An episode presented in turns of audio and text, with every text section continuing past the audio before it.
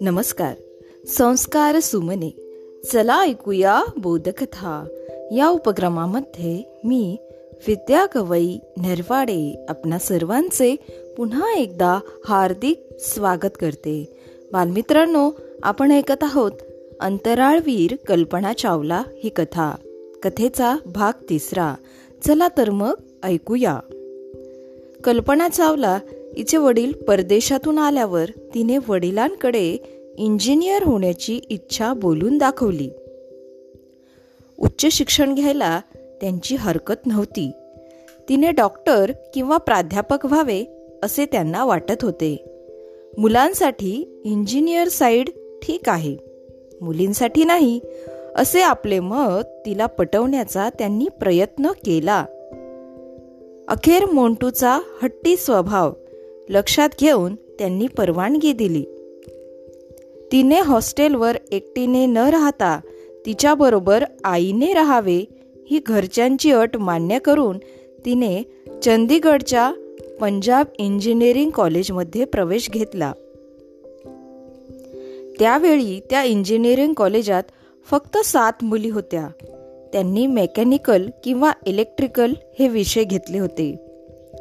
कल्पनाला aeronautics हा विषय हवा होता.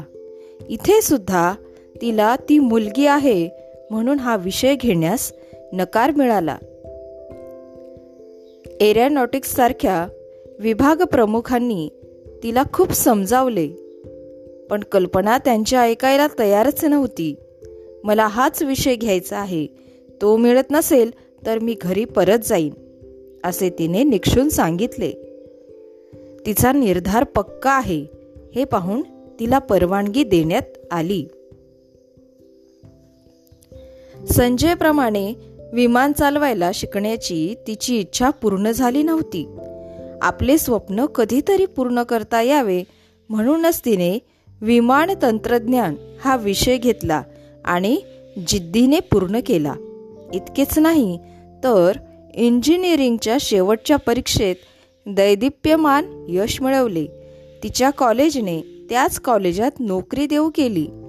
कल्पनाने नम्रपणे ती नोकरी नाकारली कारण तिला पुढे आणखी शिकायचे होते. त्या काळात इंटरनेट सेवा नव्हती. प्रत्येक गोष्ट पत्रव्यवहाराने करावी लागत होती. त्यामुळे पत्र पोचून उत्तर यायला फारच वेळ लागत असे. कल्पनाने रिझल्टपूर्वीच अमेरिकेच्या अनेक विद्यापीठांमध्ये अर्ज केले होते. टेक्सास विद्यापीठात एरोनॉटिक्स विषयातच उच्च पदवी घेण्यासाठी प्रवेश मिळाला. नेहमीप्रमाणेच यावेळीही मुलीने एकटीने परदेशात जाण्यास घरातून आणि कुटुंबातील इतरांकडून विरोध झाला.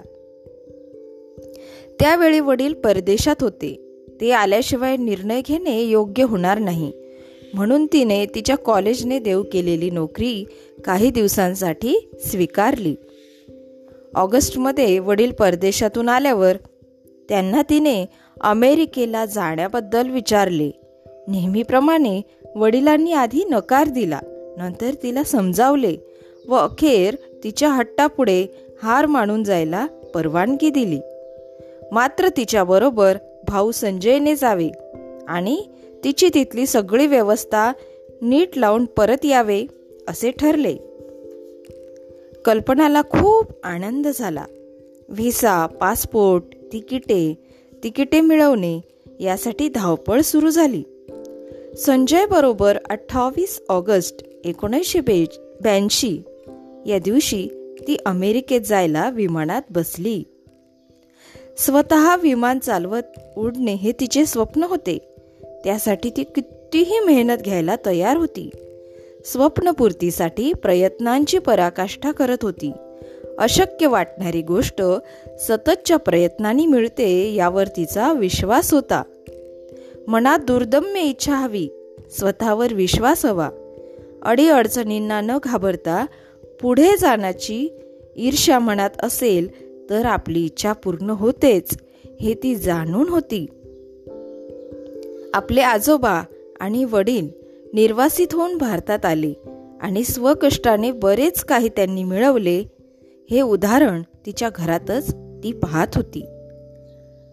अमेरिकेत युनिव्हर्सिटी ऑफ टेस्कास येथे कल्पनाने एरोस्पेस इंजिनिअरिंग याच विषयात पदव्युत्तर शिक्षणाला सुरुवात केली. बालमित्रांनो या ठिकाणी आपण थांबूया. उद्या पुन्हा भेटू. कथेच्या पुढील भागामध्ये तोपर्यंत घरी राहा सुरक्षित राहा आणि मास्क लावा. माझा मास्क माझी जबाबदारी. धन्यवाद.